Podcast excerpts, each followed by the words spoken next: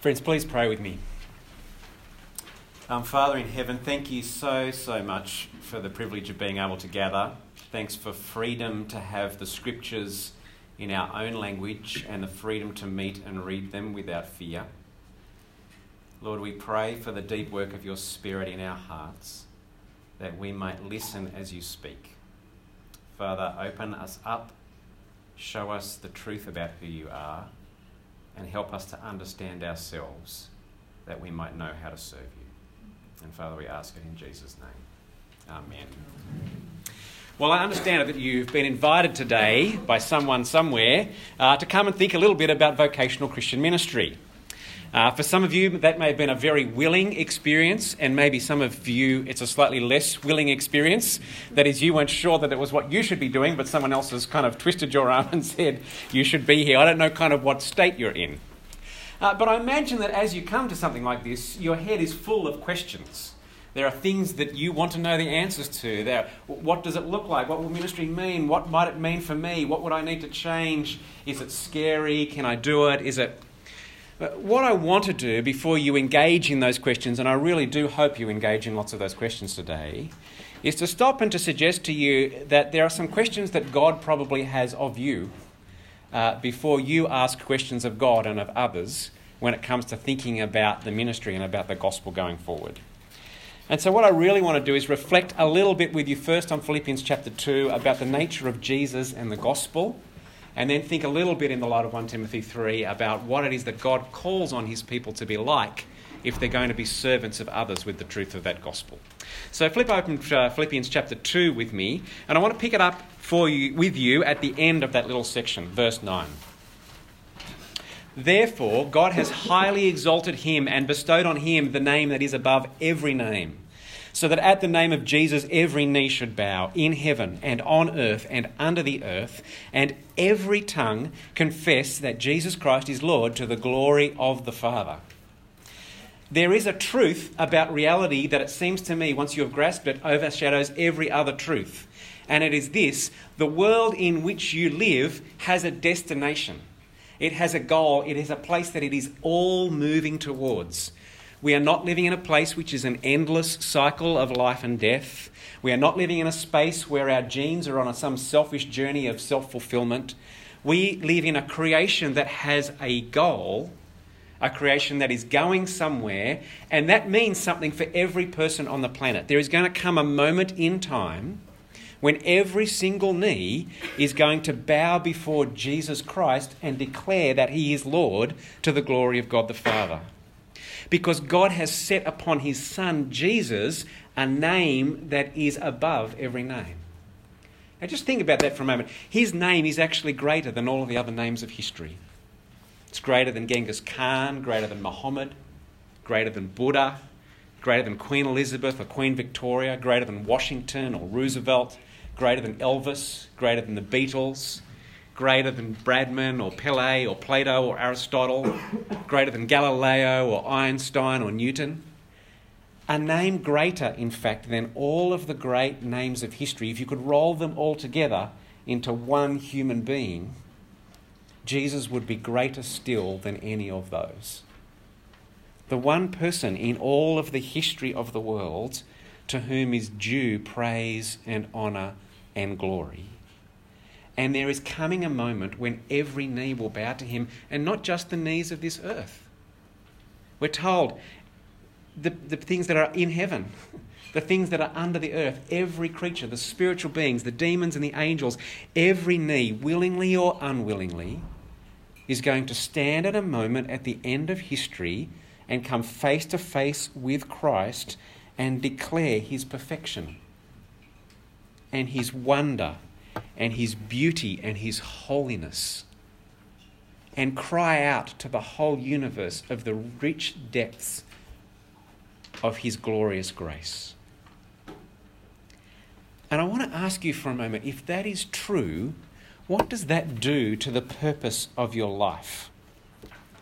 What's the purpose of your family's life, of your friends' lives? What's the purpose of the lives of the people that you just walked past on the way here this morning? Where is the whole of creation heading? It's heading to a moment when it will declare that Jesus Christ is Lord to the glory of all. Now, just take that seriously for a moment. Just stop and suck on it and think about it for a minute. You live in a world where everything that you do and everything that you watch wants to say, I want to be the substitute for God. Man, I, my family uh, love reality television for some reason or another, uh, and I keep watching these shows which seem to be promising me a replacement for God. So I've been watching The Voice with some of my kids. You could fulfill your dream, you could bring happiness and a change in the lives of people. You could transform the world in which you live by following your dream of music and the gift of song that's been given you. And you flick over the channel to MasterChef, and they're telling you exactly the same thing, but this time it's food. Food can relieve you, relieve you of your life of boredom. And you can make things that will make people happy and gather people together around your table, and you'll bring world peace and happiness to all things. Or did any of you, like you listened to the and watched the World Cup recently? What's the rhetoric around the World Cup? It is that sport can bring all the nations of the world together and find security and happiness and joy. Everywhere we look, people are looking to anything but Jesus to provide peace and security and health and life and hope. What does Romans 1 say is the essence of sin? It is to worship the creation rather than the creator. And the Jesus through whom all of the creation came into being and for whom it all exists is shuffled off into a corner of people's lives that they ignore and look everywhere apart from him. Uh, if you are a gamer, you will know that the biggest thing in the computer game world at the moment is a game called Fortnite. Uh, up until April this year, it had made 300 million American dollars. That is a lot for a game that's free to play. You don't actually get charged any money to download it and install it on your computer and start to play. The only thing that you pay for in Fortnite is cosmetic. So you spend money to design your character and make them look different to everything else. You spend money in order to give them some funky dance moves that are different to the basic dance moves that you perform when you kill someone.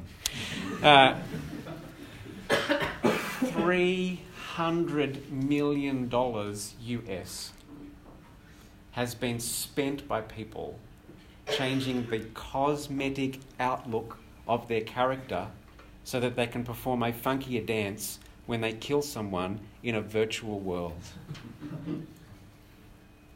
and people spend hours and weeks and months of their life in this space as if this is the meaning of life. And actually, that's terrifying, isn't it? And tragic and awful. Our world worships at the feet of leisure, and we want to find a hobby that's going to provide meaning.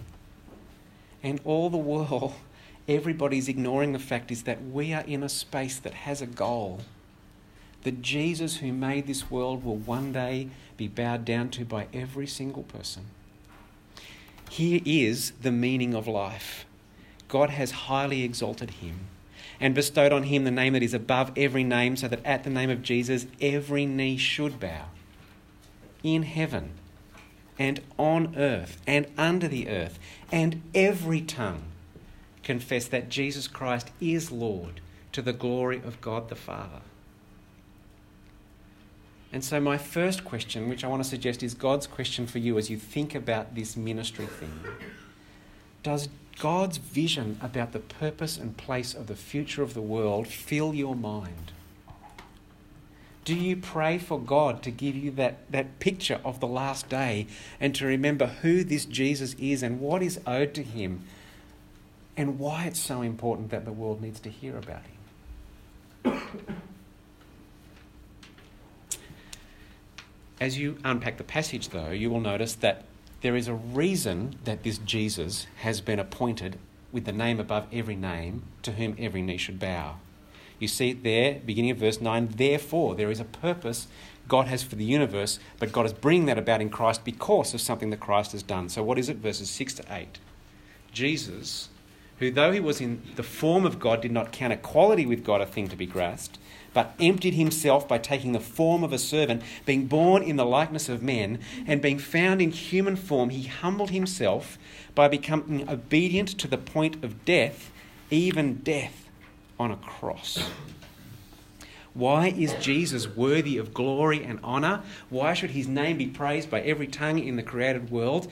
Because he became a servant and he obeyed God unto death. If the last part of the passage is a vision of the future, these verses are a vision of the Jesus who has made that future a reality. And it actually is a picture that I don't think we can even begin to wrap our minds around. Jesus Christ, in very nature God, just imagine for yourself for a moment that you actually had all of the power of God, that you could do anything you wanted, that you could be anyone, that you could control everything, that you could shape the future of the world. What would you do with your godness? Just roll that around in your mind for a moment. What would you do if you could do anything? You see, Jesus, in all of his godness, chose to be born in a manger.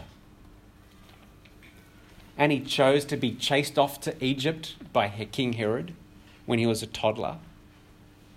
He chose to enter into a world that he knew was fundamentally in the darkness and at odds with his Father. He chose to become like you and me and to live in a place that's as miserable and messed up as our creation is, and for whom the end for everyone is actually death. And so he came to be ridiculed and to be rejected and to be scoffed at and to be sidelined. He came into a world knowing that people would so hate him that they would try him and beat him and place thorns on his head and cause him to carry the beam of his cross through the streets of Jerusalem as he walked to the place that he would die. That's what Jesus did with his godness. And it's not so much what he did with his godness, but I want to suggest to you in some ways it actually shows you the very nature of godness, if I can put it like that. What is God like in himself? And the answer is that he's fundamentally other person centered. Father, Son, and Spirit fundamentally live in relationship for and with each other. And they have lived in relationship to our world in a way that rather than stand on their rights, they actually have acted with grace and kindness, and in Jesus in particular with deep humility. And it's beautiful, isn't it? Um, I came across this story recently, um, which is just a lovely little image, I think, of humility. Um, there's a picture about to appear on the screen. You probably won't know who this is. This is a man called Booker T. Washington. Uh, he's a very famous, uh, although not in our circles, uh, African American. He was born into slavery at the end of the 19th century, but grew up to be an African American leader uh, in the early 20th century.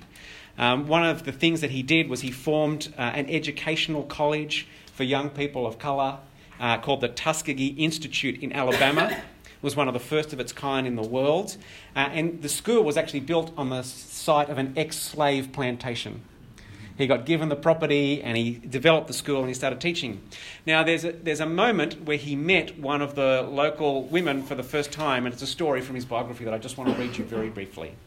One day, Booker was passing the home of Mrs. Varner, from whom the ex slave plantation had been given, but who did not know him by sight she called out to him to chop some wood for her. Pulling off his coat and grasping an axe, he swiftly split a pile of wood and carried it into the kitchen. That was Professor Washington, said the startled coloured maid to her mistress. Mrs. Varner, in distress, called at his office and apologised. That is all right, madam, replied the smiling young principal. I like work and enjoy doing favours for my friends. Mrs. Varner, captivated by his attitude, influenced many rich southern whites to give large sums to Tuskegee Institute. Now, isn't that remarkable? So, you are the principal of this locally established school, and you're walking down there, and some woman goes, Hey, come and chop my wood. You have every reason to stand on your rights, don't you? To dance up and down. You have mistaken me. You don't understand who I am. Do you realize who I am? And he goes, Oh, she's the woman who gave us the plantation. I'll go and chop a wood. And when she finds out what's happened, she is, you read the, read the story, she was captivated by his attitude. There is something deeply captivating about humility, brothers and sisters. And actually, how much more should we stand in awe of the Lord Jesus? Even the Son of Man came not to be served, but to serve and to give his life as a ransom for many.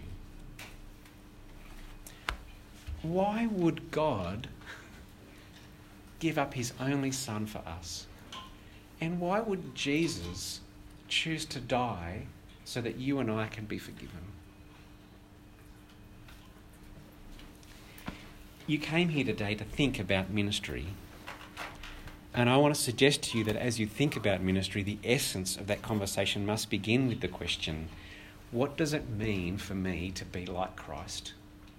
and to humble myself in the service of others who desperately need to know the Lord Jesus Christ. Because there's lots of reasons for doing ministry, right?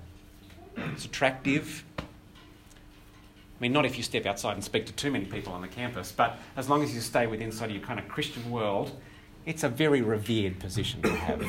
You've kind of made it Christianly when you get to the point of doing an apprenticeship or going off to Bible college or becoming one of those minister people.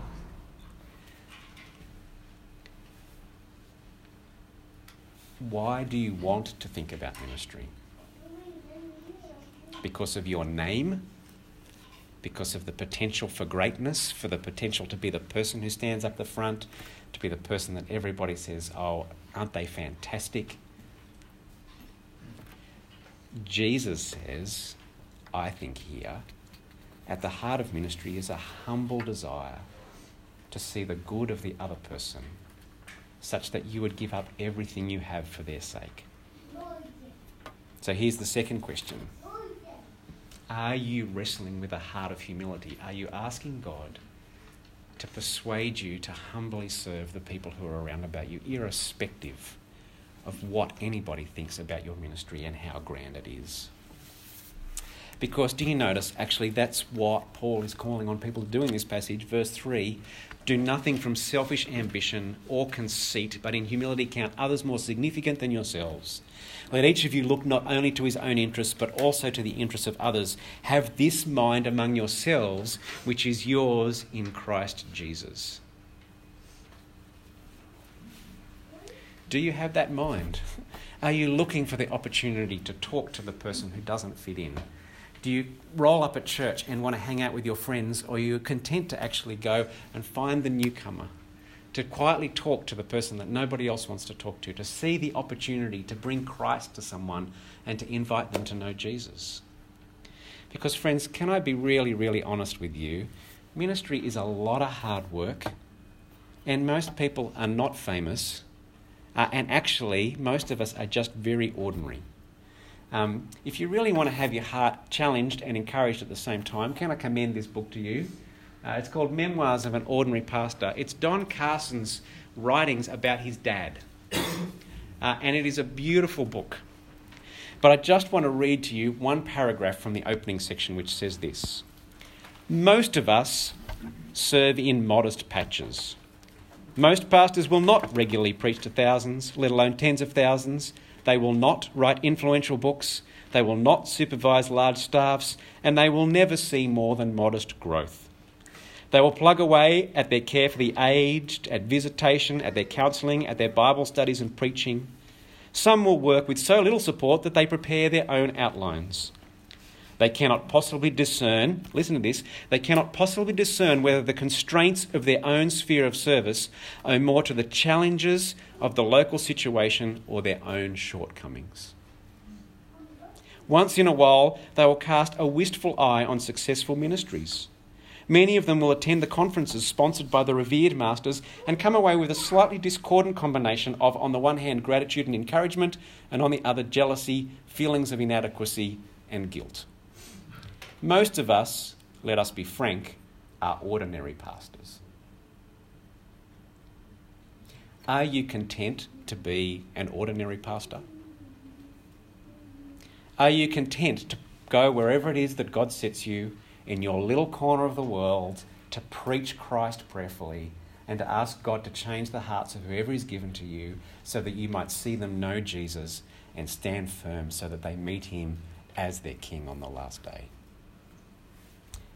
Because most of ministry is actually very, very lacking in glamour.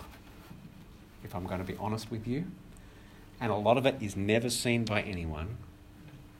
And friends, even the great Don Carson, I don't know whether you've ever known this about him, he started off doing ministry in French speaking Canada in a time when there was a lot of resistance to the gospel. And in one little just throwaway sentence in the book, he says this In 1969, when I started working with Bill Phillips to plan a church in part of Montreal, I visited 3,000 homes before I got my first Bible study going. He knocked on the door of 3,000 homes to find enough people to gather together to start. The great Don Carson, the one who gets called to Australia to speak at the conferences and writes the books that everybody reads, knocked on the doors of 3,000 homes to persuade enough people to gather together to read the Bible. There is a deep humility about that. And, friends, that's the nature of ministry. You knock on people's doors and you invite them to know Jesus, and lots of the time they're not interested. And so you go to the next one. If you have understood that the whole of creation exists for the praise of Jesus, and if you've understood that in humility Christ gave himself up on the cross so that everyone might have the opportunity of life, and you've understood that in the gospel, therefore, you have been called to a life of humble service, then you are beginning to get into the space, I think, where you can ask questions about should I do this ministry thing? But the question still remains does the fact that I've gotten all those things mean that I should be the person who ends up doing the vocational, running the church, doing whatever it is in ministry, running the women's Bible studies, making stuff happen, all that kind of stuff, ministry? And so I want to flip to 1 Timothy 3 just very briefly as we finish. And I want to pick up uh, two key things really there in 1 Timothy 3 that take this question further. So, if I understand that Jesus is the Lord, if I understand that the world needs the gospel, and if I understand that humble service is the way, what else do I need to think about as I investigate that question for myself? First thing I want to say is, and this will seem kind of counterintuitive on the basis of everything else we've said, but chapter 3 and verse 1 of 1 Timothy, the saying is trustworthy. If anyone aspires to the office of overseer, he desires a noble task. There is actually something very precious about becoming the overseer or the elder. I think the words are interchangeable in the New Testament. I think they're a word that describes somebody who has responsibility for teaching uh, and rebuking and pastoring a congregation of God's people. Uh, and what Paul's saying here is that it actually is a noble task. It's a vital task. It is a crucial task that you must think about because it holds a special place in the life of God's people. Now, I'm saying that deliberately, and it is currently in our Christian world very offensive to say such a thing because we have been trained to say that because of the gospel and the priesthood of all believers, everybody's equal and we all do exactly the same thing. And we have confused some things that need not be confused and must not be confused. Everybody in the sight of God is equal. Nobody is more or less godly. The only way that you can be acceptable is by the death and resurrection of Jesus. But because of the way that God works in the world, the ministry of God's word, God has said, is vital to the way that his plan will unfold. So, 2 Timothy 3, the Word of God is able to perfectly equip the man of God for every good work. It's the Scriptures that will shape people's lives. Ephesians 4, the Word gifts, apostle, prophet, evangelist, pastor, and teacher, are given to equip all of the saints for works of service so that the church may be built up. There are particular roles that have been given for the ministry of the Word so that the whole of God's church might act for the sake of ministry. And in 1 Corinthians 14, it is precisely because of the fact that we would love people and long for them to grow in Christ, that we would choose prophecy over tongues to be able to speak a word that will build your brothers and sisters up, is actually fundamental to the way that God transforms and reshapes and molds the hearts and lives of people. And what this means is that at the same time as we believe in the priesthood of all believers, and we must be absolutely and adamantly clear that nobody is more valuable than anybody else the ministry of the Word of God is a task that must be seen to and be seen as precious by the church. And I want to show you this particularly by pointing you to the reformers. So there's going to be a couple of quotes appear on the screen here. This is Luther describing the public ministry of the Word. The public ministry of the Word I hold, by which the mysteries of God are made known, ought to be established by holy ordination as the highest and greatest of the functions of the Church, on which the whole power of the Church depends, since the Church is nothing without the Word and everything in it exists by virtue of the Word alone.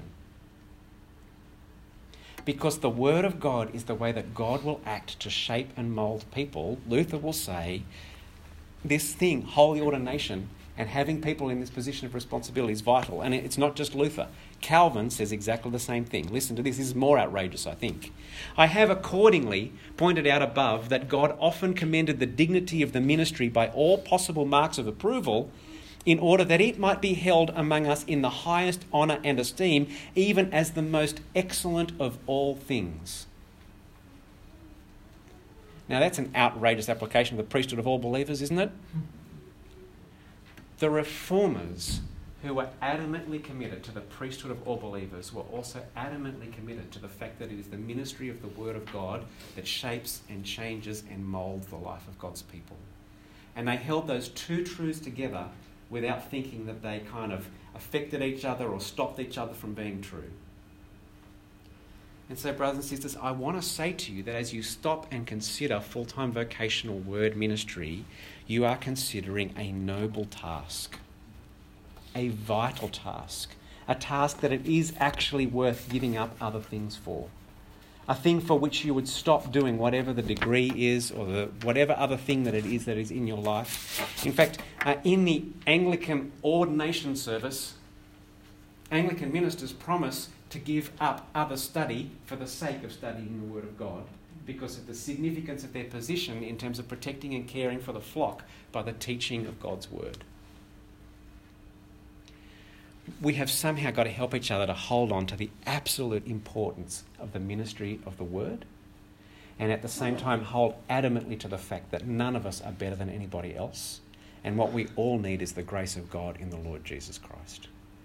But I want to say to you you should stop and think about how you will use the rest of your life for the sake of the ministration of God's Word. That matters.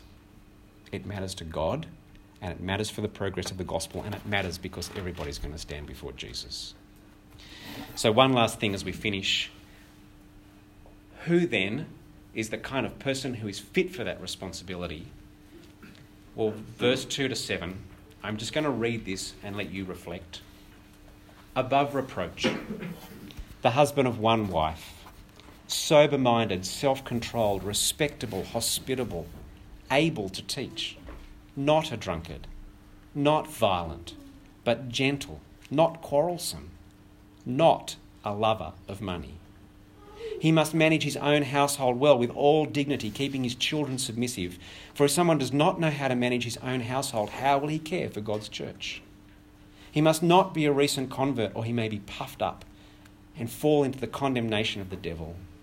Moreover, he must be well thought of by outsiders, so that he may not fall into disgrace, into a snare of the devil. The person who is fit for this task is someone whose life is being shaped and moulded by the truth of the word. And, brothers and sisters, the fundamental thing that you have that fits you for ministry is your character the nature of who God is making you in Christ. And I want to say to you that actually means stopping and talking to the people closest to you who know what you're really like. Um, you can hold it together in public. Um, you can kind of keep the ugly bits out of people's sight when you kind of meet with them for one hour a week. Um, but if you want to know if someone has an anger problem, go and talk to their spouse and children. Because that's where you see it. If you want to know someone who wrestles with kind of jealousy or consumerism or whatever, talk to their flatmates. Talk to the people who have to do the ins and outs of life with you. What would not just you say about yourself, but what would the people who are closest to you, what are the, the people who live with you, what would they say about your strengths and weaknesses? What would they say about your godliness? What would they say to you about the spaces in your character are the ones that you really need to cry out and ask for God's help to work on, that the Word and the Spirit might mould and chip away so that you might be reshaped as someone who will love people well with the gospel. So, how are you going with self control? Or with your anger? Do you spend lots of time caught up doing menial tasks that are not very important? Do you avoid difficult but important things? Do you struggle with pornography? I really want to say to you that if you're thinking about this ministry thing, will you please use today as an opportunity? If there are deep things about your character that God needs to reform, please don't hide them. Please talk to somebody that you trust today and say, Look, there are some of these things that I am wrestling with, and I need your prayer and encouragement and support to keep wrestling with them because I want to love people with the gospel of Jesus and I want to serve God's church and I want to evangelize the world. And so I want to be somebody who's being changed by the very gospel that I preach. But I want to finish with a warning. Verse 6. Did you notice it there? You must not be a recent convert or he may become puffed up with conceit and fall into the condemnation of the devil. Moreover, he must be well thought of by outsiders so that he may not fall into disgrace, into the snare of the devil. I don't know whether you've thought about this or not, but actually stopping to think about this noble task, I think, is a very dangerous thing to do. Because as you stop to think about the noble task, which is revered by the Christian community around about you, it is possible to do that for all of the wrong reasons. And his deep warning here is do not fall into conceit and become puffed up and fall into the trap of the devil. If you're here today to please somebody, that's a rubbish reason to be. If you're here today because you would like to be well thought of by the people around about you, that's a pretty rubbish reason to be here. Okay? Um, you walk into this space, and there is actually a great danger to the sinful human heart in wanting to take on responsibility uh, and leadership amongst God's people. And I want to say to you, whatever else you do, will you pray and be honest with yourself and with the people who love and speak to you? And will you especially realize that this decision that you're making about vocational ministry, it's not just yours alone to make you must make it in community with people around you who know and love and trust you in your life. Ask your pastor what he thinks of you. Um, ask the people around about you what they think of you, what they notice. Ask your flatmates what they have seen in you. If you're going to take on this task, this noble task of proclaiming the gospel that the world needs to hear, in a position of particular leadership where you are set aside and paid by the Church of God for that responsibility, you must begin with your heart before Christ. And so, will you please be honest and real? There'll be opportunities in interviews today, there'll be opportunities as you walk away. This is a process, but pray for God to work in you to take seriously the things that really matter to Him. Pray that He will give you a heart for Jesus and for the gospel. Pray that He will give you a heart for the world. And pray that He will work on you so that you might actually grow as somebody who is able to love and lead God's people in a way that the scriptures call us to. I'm going to pray that God will do that amongst us today, so please pray with me. Um, precious Father, thank you for our Lord Jesus. Thank you that though he was equal with you, he did not think that that was something to be grasped, but made himself nothing. Father, thanks for his service. Thanks for his obedience. Thanks for his death on the cross. And Father, thank you that you have raised him up above all the names of the earth, so that one day he will return and we will meet him and praise him and bring honour and glory to him, and the whole of creation will be transformed into the new heavens and the new earth. Lord, as people living in that world, we pray that you would shape and mould our hearts by that truth. Help us, Father, to rejoice in the preaching of the gospel. Help us, Father, to long for the teaching of your word that would change people's lives. And Father, as we consider the question whether we are to be people who stand in that position, we pray that you would work in us deeply by your Spirit. Father, show us our sinfulness, grow us in humility. Help us to be willing to tackle the things that are uncomfortable and icky. And Father, please would you help us to be shaped and moulded as followers of Christ, that we might be faithful servants and leaders of others. And we ask it in Jesus' name. Amen.